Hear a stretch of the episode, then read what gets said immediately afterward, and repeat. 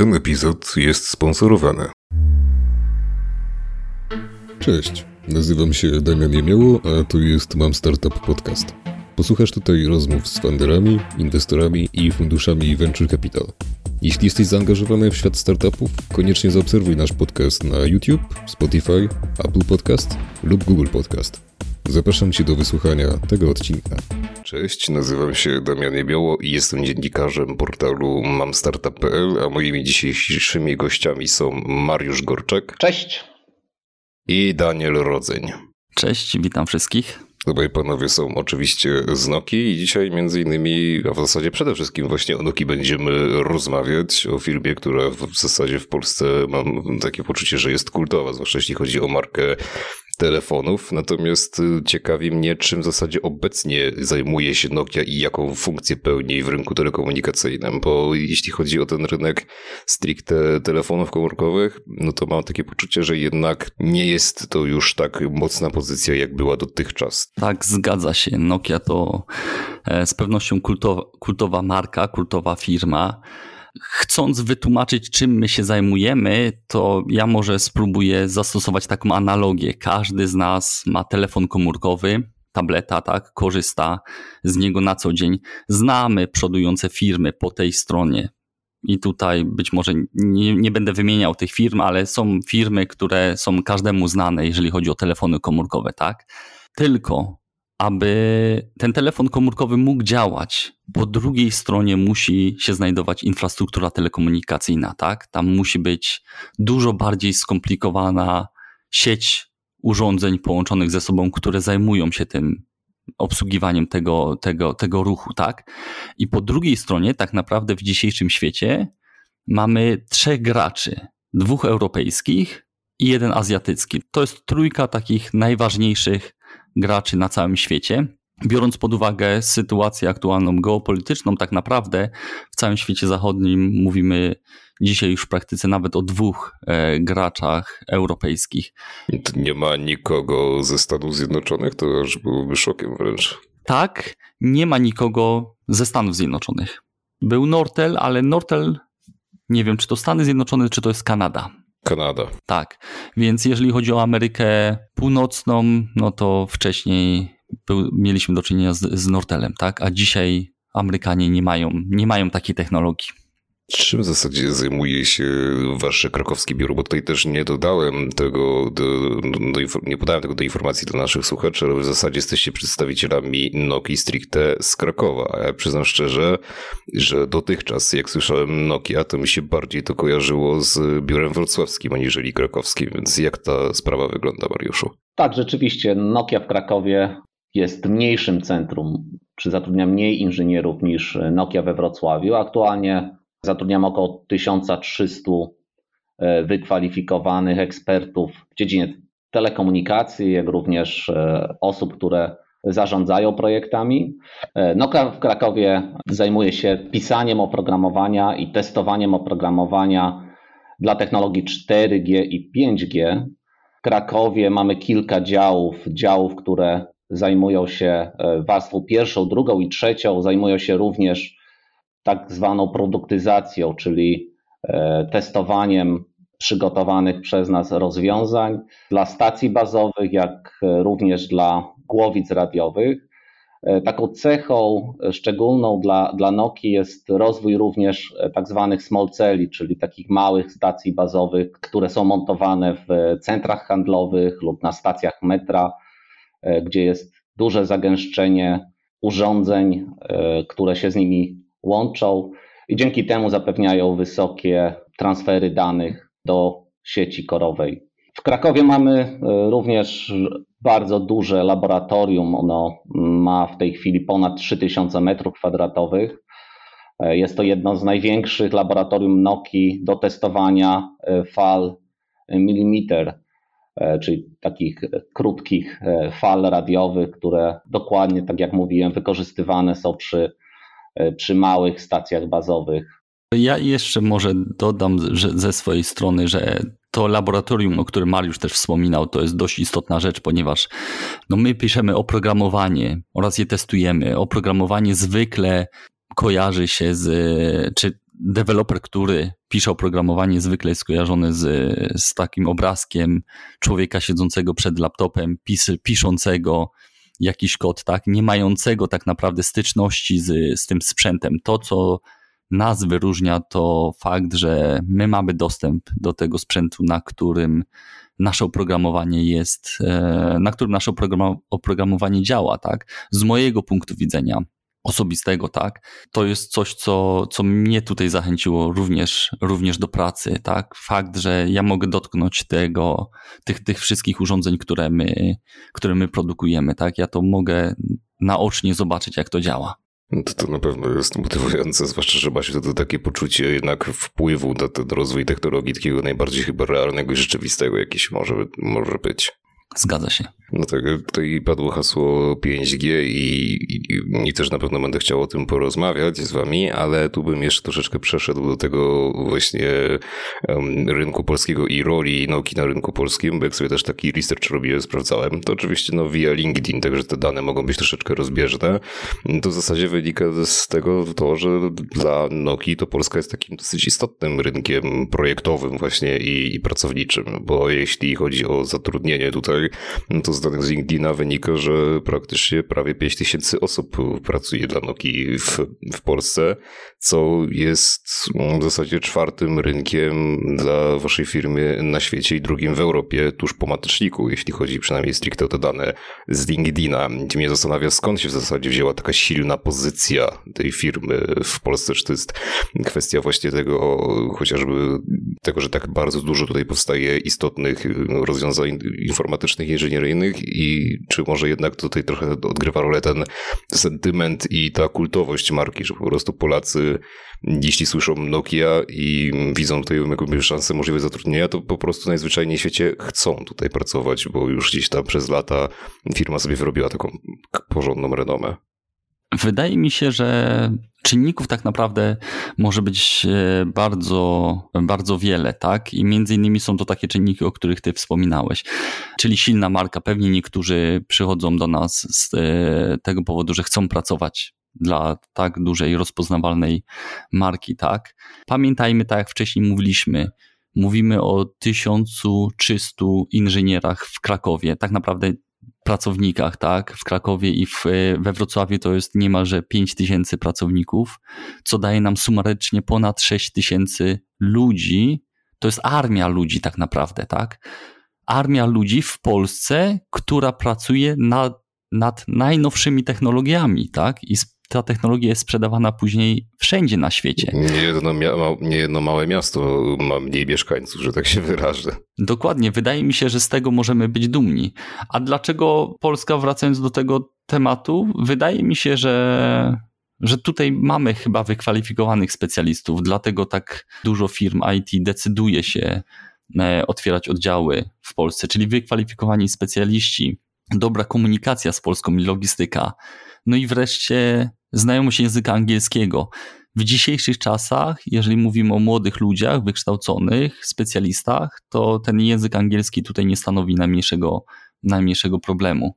Można by się też zastanawiać, tak, idąc dalej, jak to się stało, że mamy wykwalifikowanych e, specjalistów. I tutaj być może to wynika z dużego zainteresowania uczelniami technicznymi.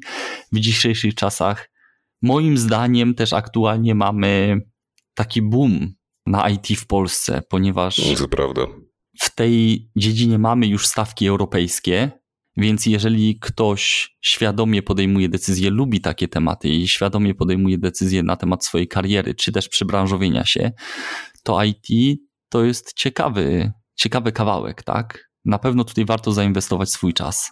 A, jest wiele raportów w ogóle o IT, które pokazują właśnie to, że Polacy czy Polki bardzo chętnie się przebranżawiają i faktycznie zaczynają te prace w e, sektorze IT niejednokrotnie nawet mając już na swoim koncie jakąś taką większą karierę. To jest też bardzo ciekawe zjawisko. Moglibyśmy też o tym rozmawiać godzinami, mam wrażenie, ze względu na to, że na przykład w IT, do IT przychodzą ludzie, się przebranżawiają na przykład po 30, nawet czasami po 40. To jest, nie jest jakoś szczególnie, myślę, spotykaną mm, kwestią w wielu innych branżach tak naprawdę. No bo na przykład trudno jest, ja jestem osobą gdzieś tam też ze świata marketingu, trochę trudno jest mi sobie wyobrazić na przykład, żeby ktoś przez załóżmy 10, 15, 20 lat pracował w jakimś innym zawodzie i nagle w wieku powiedzmy 40 lat stwierdził, dobra, to ja się przebranżowię na, na content marketing, na przykład teraz, to, to rzadko widzę takie zjawiska, a w IT jakoś często dosyć. Tutaj wspomniałeś o przebranżowieniu. W Krakowie y, organizujemy specjalne sesje, tak zwane sesje Nokia Academy, które pozwalają właśnie ludziom z różnych branż dołączyć do nas,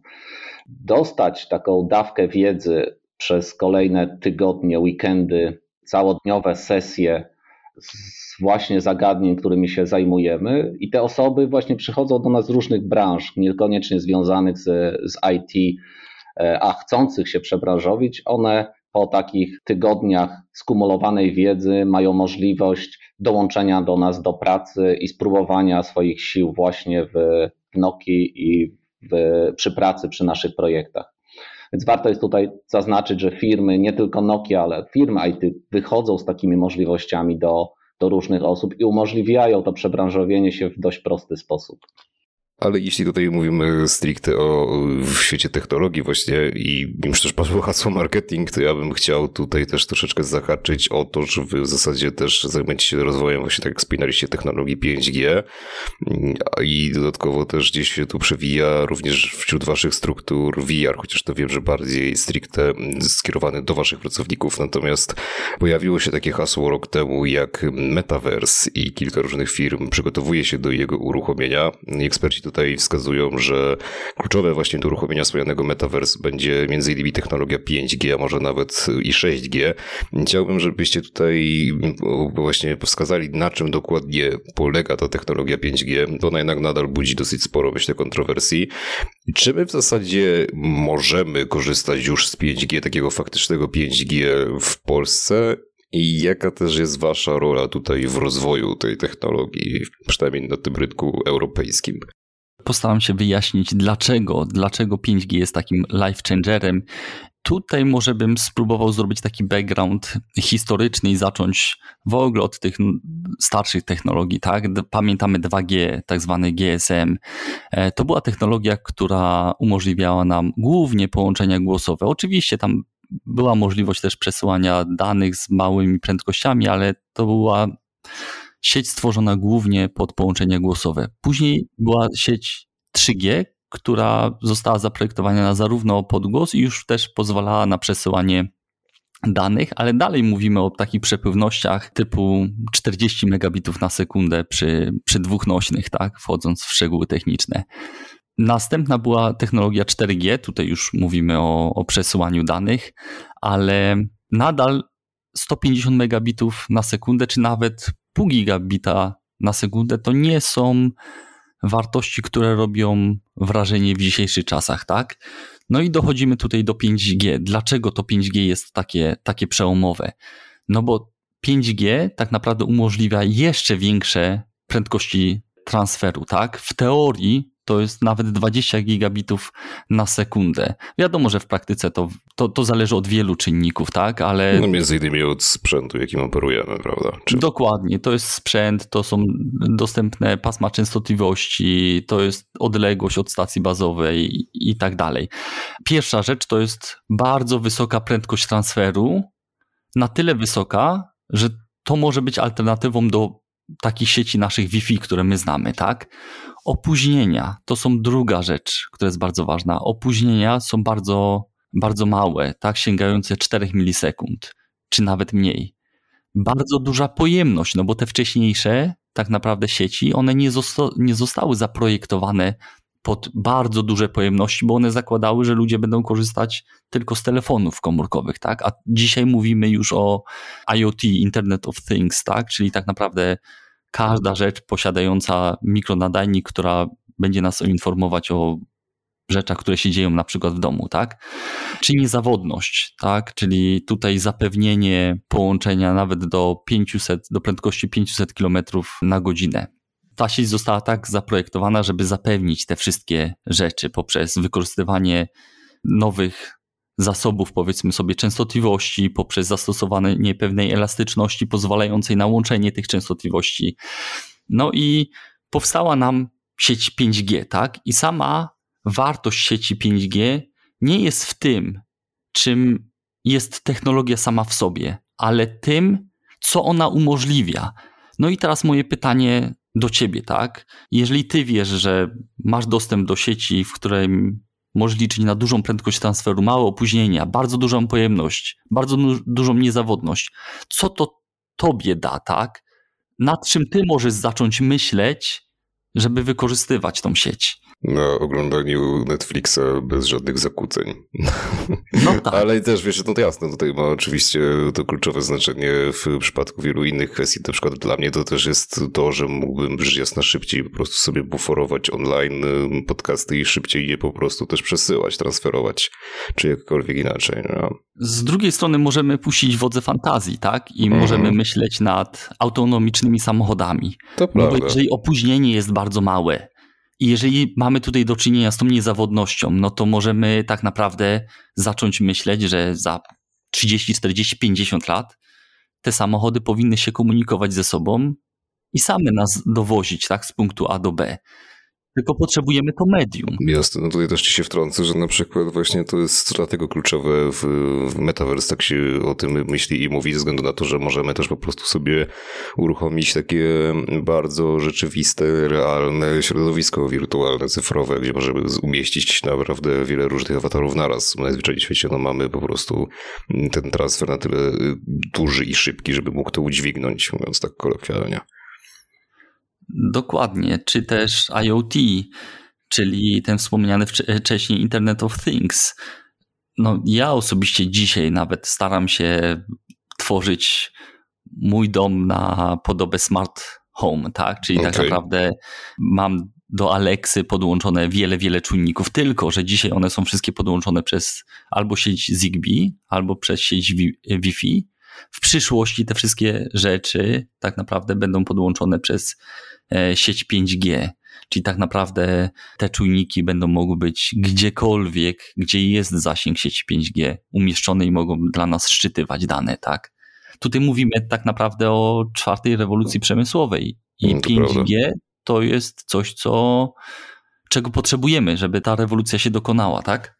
Ale czy my w ogóle w Polsce mamy tak naprawdę już do czynienia z 5G? No bo teoretycznie jak się popatrzy na różne mapy zasięgów, no to faktycznie widać, że gdzieś te nadajniki 5G są tutaj poumieszczane, przynajmniej w tych największych miastach polskich albo tych miastach wojewódzkich, czy blisko właśnie takich ośrodków aglomeracji jak Warszawa.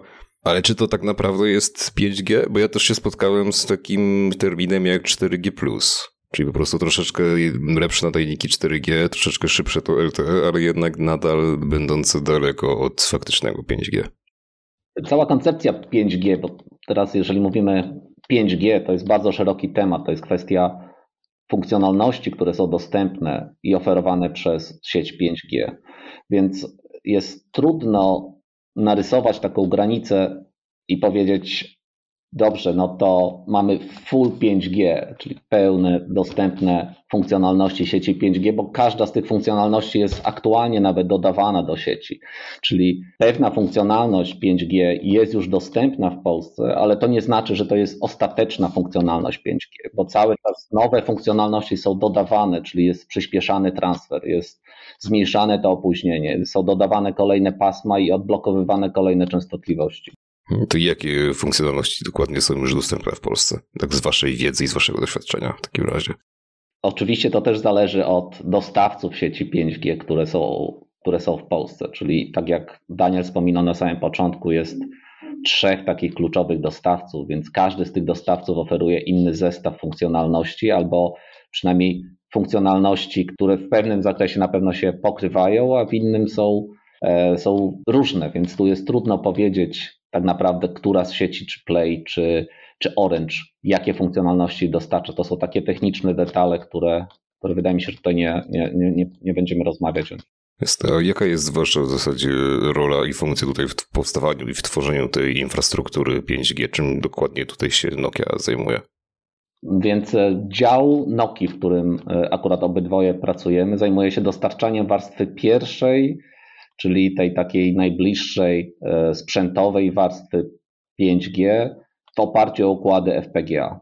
Czyli nasi inżynierowie, używając sprzętu, używając hardware'u, który jest produkowany przez Nokia w kooperacji z innymi kluczowymi graczami na rynku sprzętu, e, Nokia implementuje algorytmy które są definiowane przez takie ciało standaryzacyjne 3GPP, implementuje te algorytmy na e, akurat w naszym dziale na układzie FPGA i później są kolejne warstwy protokołu 5G dodawane przez kolejne mm, zespoły, również znajdujące się w Polsce. Tutaj, żeby zobrazować, jak nisko zeszliśmy, jeżeli chodzi o detale techniczne, to powiem czy dodam, że sieć 5G tak naprawdę to jest bardzo, bardzo skomplikowana technologia. Tak? Tutaj mamy, jest antena, w skrócie jest radio i jest szafa telekomunikacyjna. W tej szafie telekomunikacyjnej znajduje się taka karta, która się nazywa, znajduje się taka karta. Tak? I na tej karcie jest taki chip, który ma kilka centymetrów na kilka centymetrów. I tak naprawdę my pracujemy w takim dziale, który pisze, bardzo upraszczając, bardzo upraszczając, definiuje, jak ten chip w środku ma wyglądać, tak? Więc tutaj zeszliśmy tak nisko, jeżeli chodzi o, o technologię. No to jeśli właśnie już rozmawiamy o technologiach, to chciałbym też zamienić dwa słowa, jeśli chodzi o VR, który wy wykorzystujecie w Nokii i tu no, tylko bardziej, jeśli chodzi właśnie tutaj, wspominałem o tym skierowaniu tego do pracowników, to jakbyś mógł, Danielu, zarysować, jak dokładnie wygląda ten aspekt VR-u w Nokii, znaczy wy w trakcie oczywiście pandemii koronawirusa, to prawdopodobnie tak jak większość przedsiębiorstw gdzieś tutaj przeszliście na tę formę pracy zdalnej, a jeśli chodzi o połączenie, jeśli chodzi o w ogóle umożliwienie takiej pracy zdalnej dla ponad 6 tysięcy pracowników łącznie dla całej doki w Polsce, to rozumiem, że to też było dosyć duże techniczne wyzwanie, że ciekawi mnie dokładnie, jak właśnie ten aspekt się tutaj narodził, jeśli chodzi o VR, co on wam też umożliwił. Pomysł tak naprawdę pojawił się w czasach pandemii, kiedy wszyscy pracowaliśmy musowo z, z domu, tak? I zastanawialiśmy się, w jaki sposób, bo organizacja nam się rozrastała, tak? Zatrudnialiśmy więcej osób, mieliśmy ludzi, którzy tak naprawdę pracują ze sobą, ale nigdy ze sobą nie mieli okazji porozmawiać tak zwyczajnie na, na luzie, tak? Czy, czy poznać siebie wzajemnie. I pojawił się aspekt integracji, no bo wiemy, wiemy, jakie były czasy tak naprawdę. Nie można było się spotykać, więc e, zastanawialiśmy się, w jaki sposób ludzi zacząć integrować. No i tutaj pojawił się pomysł. Zresztą, Mariusz, to był chyba Twój pomysł, prawda? Na integrację, na integrację online. Tak, zaczęliśmy od integracji przy użyciu Teamsa. No i to był spory challenge, bo w tamtych czasach zatrudnialiśmy około 150 e, inżynierów w naszym dziale i tak jak Daniel powiedział, była kwestia jak sprawić, żeby, żeby miały okazję ze sobą porozmawiać nie tylko na tematy służbowe, ale również o, o rzeczach mniej ważnych, a, a też żeby była okazja czy siąść przy jakimś piwie, czy pograć w jakieś gry.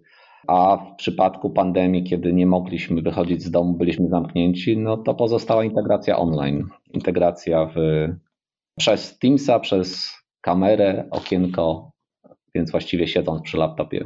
Tak, i to nam się udało, bo pierwsza nasza taka integracja Mieliśmy na tej integracji ponad 100 osób. Oczywiście wcześniej e, wysłaliśmy paczki niespodzianki, tak? I no i rozpoczęliśmy integrację. Tam, tak jak wspominałem, na pierwszej integracji pojawiło się ponad 100 osób. Mieliśmy wspólny quiz z nagrodami. Później tak naprawdę ludzie po pokojach e, zostali podzieleni, gdzie mieli możliwość grania ze sobą w różne, w przeróżne gry I, i, zabawa była na tyle udana, że ta integracja, o ile dobrze pamiętam, Mariusz, to ona się o północy albo nawet po północy. Ja o północy skończyłem, tak? A o której się ona skończyła, to ja nie pamiętam. Tak, to prawda. Słyszałem, że były takie pokoje, które prawie dotrwały do rana. Zresztą zaglądając teraz na, na te kanały, które zostały integracyjne, zespoły dalej to wykorzystują w takiej formie, że spotykają się na tych kanałach, w tych pokojach, które stworzyliśmy półtora, dwa lata temu. A to wy stworzyliście jakąś wewnętrzną aplikację taką VR-ową do tego, czy wykorzystywaliście jakąś taką już znaną, na przykład Horizon Words albo VR Chat, czy coś w tym stylu? Tutaj, jeśli chodzi o tą pierwszą integrację, która była realizowana, ona była realizowana w takiej formie płaskiej, to znaczy w 2D, to nie była jeszcze integracja okay. VR-owa. E, integracja VR-owa przyszła jak gdyby w następstwie tego, tej naszej próby integracji online. Oczywiście brakowało nam takiego aspektu czucia obecności tej drugiej osoby, bo siedząc przed komputerem, patrząc w, w ekran, używamy tylko kamery, więc widzimy tą osobę, rozmawiamy z nią, ale jakby nie czujemy tej obecności tej osoby blisko siebie. I wtedy e, to Daniel, ty sprawiłeś, e, czy przyszedłeś z tym pomysłem, spróbujmy czegoś nowego, nowej technologii, czegoś, co się pojawiło e, niedawno na rynku i tak trochę zaraziłeś na początku mnie, a później zaraziliśmy właściwie całą organizację. Dokładnie, to się tak troszkę niewinnie zaczęło, ponieważ okay. ja zacząłem się interesować VR-em i wiadomo, jak to w życiu bywa, staram się czy człowiek stara się innych namówić, tak? Hej, sej, spróbuj, to jest naprawdę fajne i cena jest przystępna. No i Mariusz, Mariusz dał się skusić. Mieliśmy taką sytuację, że tak naprawdę i on ma VR w domu, i ja mam VR w domu. Jesteśmy w stanie po pracy się spotkać i pograć e, w różne gry. Mało tego, nawet w którymś momencie stwierdziliśmy, bo wiadomo jak to w korporacji bywa, są rozmowy e, raz na jakiś czas, tak, pomiędzy pracownikiem a przełożonym. Mariusz jest moim przełożonym, więc stwierdziliśmy, że spotkajmy się na, w takiej wirtualnej przestrzeni na taką, na taką rozmowę. I to było coś, co też otworzyło mi troszkę oczy, bo ja co prawda nie byłem w stanie zobaczyć reakcji Mariusza, tak, ale jego awatar, jak się do mnie zwracał, gestykulował. A wiadomo, że w komunikacji ta gestykulacja jest ważna bardzo. Jest ważna, jest bardzo ważna, a kamera tego nie oddaje. I się okazało, że to było takie mega, mega fajne doświadczenie się spotkać i rozmowę przeprowadzić w świecie wirtualnym, tak? Więc w następnym kroku sobie pomyśleliśmy, hej, a gdybyśmy tak spróbowali wprowadzić w naszym dziale spróbowali wprowadzić e, VR-a. Gdyby tak dać możliwość ludziom skorzystania z tego, tak, spróbować ich zarazić, bo tak naprawdę jest dużo e, aplikacji czy jest gier, które są raz, że wymagają kilku graczy, dwa, że że to są aplikacje darmowe, więc e, tutaj dodatkowe koszty jakieś tam nie dochodzą, tak? Tak się ten pomysł narodził tak, zdecydowaliśmy w którymś momencie, w zasadzie Mariusz zdecydował w którymś momencie, że no dobra, to spróbujemy. Kupimy odpowiedni sprzęt, odpowiednie gogle i spróbujemy to rozpropagować. No i z jakim powodzeniem w takim razie? No dobrze, to jeżeli chodzi o wprowadzenie tego, tak, to raz, że zrobiliśmy takie sesje informacyjne, że, że jest taka możliwość. Dwa, że staramy się, wykorzystując odpowiednie środki komunikacji, staramy się promować takie eventy przynajmniej raz w tygodniu, żeby wspólnie, wspólnie coś, w, coś, w coś zagrać, tak? I jeżeli mnie pytasz, z jakim skutkiem, tak z ciekawości przeprowadziliśmy badania i zadaliśmy pytania ludziom, którzy do tej pory wykorzystywali, którzy do tej pory wypożyczali ten sprzęt VR od nas i mieli okazję skorzystać i zobaczyć, czym jest ta wirtualna rzeczywistość, tak? Zadaliśmy tam kilka pytań, takie ciekawsze, to możliwość odstresowania, bo to jest dla nas bardzo ważne, tak, żeby e, w dzisiaj, zwłaszcza w dzisiejszych czasach, żeby pracownik mógł twórczo pracować, to, to, to, to, to musi być odstresowany pracownik, tak? Zadaliśmy im pytanie, czy VR daje im możliwość odstresowania się po pracy i 93% respondentów odpowiedziało, że tak, daje im taką możliwość. 63%, ponad połowa respondentów odpowiedziała, że VR zwiększa ich efektywność pracy. Również ponad połowa odpowiedziała, że umożliwia im integrację zespołową, tak? I jeżeli mnie pytasz, no z jakim powodzeniem, tak? Jeżeli chodzi o możliwość odstresowania, 93% no to fajny wynik. No powiedziałbym, że jest wybitny, w sensie to, to naprawdę 93% to, to prawie wszyscy, tak, więc... Tak, zwiększenie efektywności 62%, no to życzyłbym sobie lepiej, ale nie ma wielkiego zaskoczenia. Ale taki sam wynik 62% w odpowiedzi na pytanie umożliwia integrację, to jest taki wynik, który może zaskakiwać, tak? Spodziewałbym się tutaj większego. Jeśli chodzi o takie czysto aspekty techniczne i tutaj dotyczące też właśnie warunków korzystania z tego VR-u, to, to mnie zastanawia właśnie, bo tutaj wskazujesz na to, że większość tych respondentów jednak mówi o tym, że VR im się pomaga odstresować po pracy, co jest dla mnie zaskoczeniem o tyle, że jednak to te urządzenia VR-owe, one niekoniecznie są jakoś takie super przystępne, jeśli chodzi o ich użytkowanie. To znaczy VR, noszenie dłużej VR-u gdzieś na twarzy, no mimo wszystko troszeczkę męczy, tak? Te gogle są ciężkie, pod nim się poci twarz, tak naprawdę one się trochę nagrzewają, one po prostu męczą. Często gdzieś tam słyszałem, czy czytałem o różnych, mm, wiesz, takich kwestiach, skutkach ubocznych noszenia VR-u, znaczy gdzieś tam zawrotach głowy, jakichś, wiesz, nudnościach, tego typu rzeczach. Jak to wygląda w przypadku waszych, waszym chociażby osobistym, czy też waszych pracowników, w sensie, czy wy faktycznie odczuwacie te negatywne skutki no, gdzieś przebywania w tym wirtualnej rzeczywistości, noszenia gdzieś dłużej tych gogli VR, czy jednak nie? No, trzeba pamiętać, że, że, że, bycie w tym środowisku VR to nie jest tak naprawdę siedzenie na krześle czy siedzenie na kanapie. To jest w dużej mierze większość gier wymaga od ciebie aktywności fizycznej i to takiej poważnej aktywności fizycznej, która kończy się zakwasami i, i sporym wyczerpaniem fizycznym, więc te okay. ogle VR-owe i gry, które, które są dostępne, trudno jest grać dłużej niż e, powiedzmy godzinę, dwie godziny ze względu właśnie na to, że, że jesteś zmęczony, że jesteś spocony, że jesteś e, fizycznie wyczerpany aktywnością. Gry czy bycie w tym środowisku to, tak jak mówię, nie jest siedzenie na, na kanapie z kontrolerem przed e, Xboxem czy PlayStation. To wymaga sporo ruchu. E, no, oczywiście daje to pozytywne, przynosi dużo pozytywów. Dzięki temu tak naprawdę możemy odpuścić sobie później pójście na siłownię, bo już i tak jesteśmy dość mocno zmęczeni. Tak, ale czasem trzeba uważać, bo nieraz słyszałem upadający wazon, czy jakiś, okay. inny, czy jakiś inny element, tak wyposażenia mieszkania. To prawda, moja żona zabrała wszystkie wazony z pokoju, tam gdzie ja gram. No tak, no to można powiedzieć, że w zasadzie na, to no nie wiem, czy tak na długo może to przesadziłem, ale można powiedzieć, że w zasadzie tuż przed Markiem Zuckerbergiem i ogłoszeniem przez niego pracy nad Metaverse to testowaliście rozwiązania VR-owe i VR-owe konferencje w zasadzie. Tak, a wracając do, do właśnie tego, tego stresowania się, tak, ja w którymś momencie jak, jak w zasadzie jak kupiłem sobie Google VR, to nawet pomiędzy spotkaniami, bo tam są takie rozgrywki, które trwają 3 minuty, 4 minuty, tak? Góra 5 i to są zwykle takie rozgrywki, które się opierają o jakąś muzykę na przykład w tle i to są te, te muzyczne kawałki to są zwykłe takie kawałki trzyminutowe.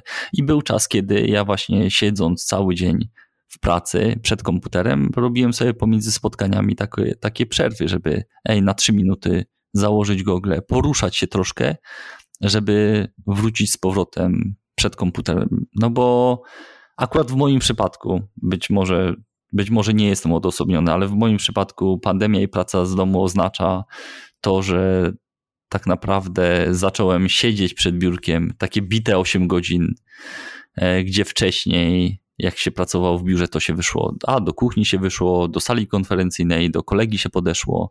Dzisiaj tak naprawdę jestem troszkę zżyty z tym moim biurkiem, tak? I, i, i w domu się jednak dłużej siedzi, a to ma jakiś tam negatywny wpływ na, na kręgosłup. Warto czasem wstać od biurka na te 3 minuty, 5 minut i się troszkę poruszać, żeby później z czystą głową wrócić do, do pracy. No, jeśli chodzi też o aspekt czysto wykorzystywania VR-u, no to też wiele firm w zasadzie, które gdzieś tam w tym VR-ze operują albo z, chcą go wykorzystywać, no to myślą też nie tylko o takich aspektach czysto integracyjnych, na przykład czy rozrywkowych dla swoich pracowników, ale też chociażby o szkoleniach.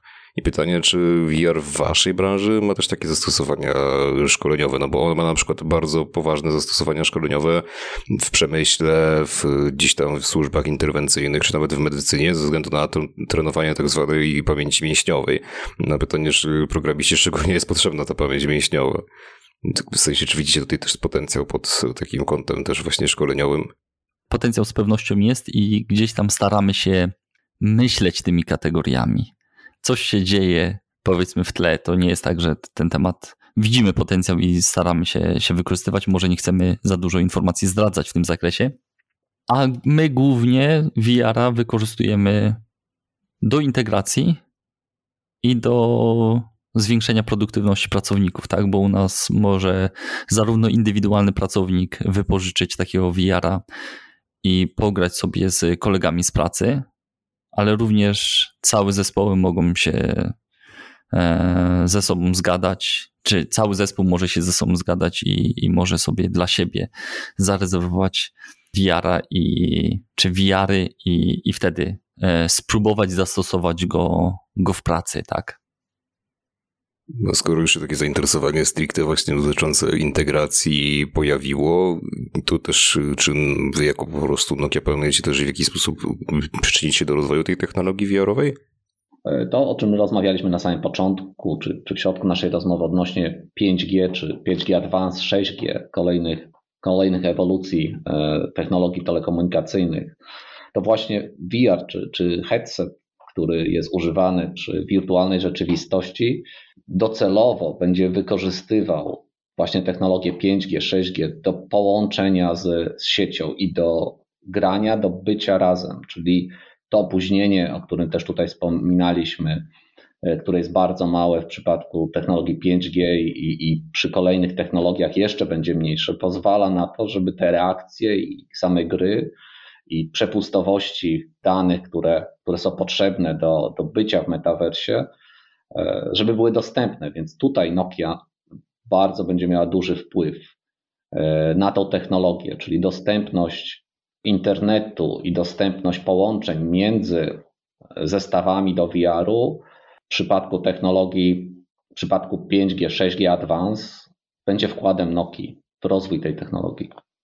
To cóż, to ja Wam bardzo dziękuję za tę rozmowę i za podzielenie się tymi aspektami dotyczącymi właśnie wykorzystywania przez Was VR-u, ale też rozwoju technologii 5G, czy w ogóle też samej roli tutaj Nokii w Polsce i życzę oczywiście powodzenia, jeśli chodzi o rozwój projektów. Mam nadzieję, że gdzieś tutaj jeszcze nam się przyjdzie spotkać i troszeczkę porozmawiać szerzej o tych jakichś nowych aspektach dotyczących waszej firmy, znaczy właśnie w kontekście na przykład powstawania nowych projektów. Bardzo dziękuję, było bardzo miło się spotkać. Ja również dziękuję, a jeżeli jesteś zainteresowany, zainteresowana Nokią w Krakowie, pracą u nas, tak, z nowymi technologiami i możliwością przetestowania VR-a, to zapraszamy na nokiakraków.pl. To ja nazywam się Damian Jemiało, ze mną był Mariusz Gorczak i Daniel Rodzeń z Noki, a was wszystkich zapraszam na mamstartup.pl. Trzymajcie się i cześć.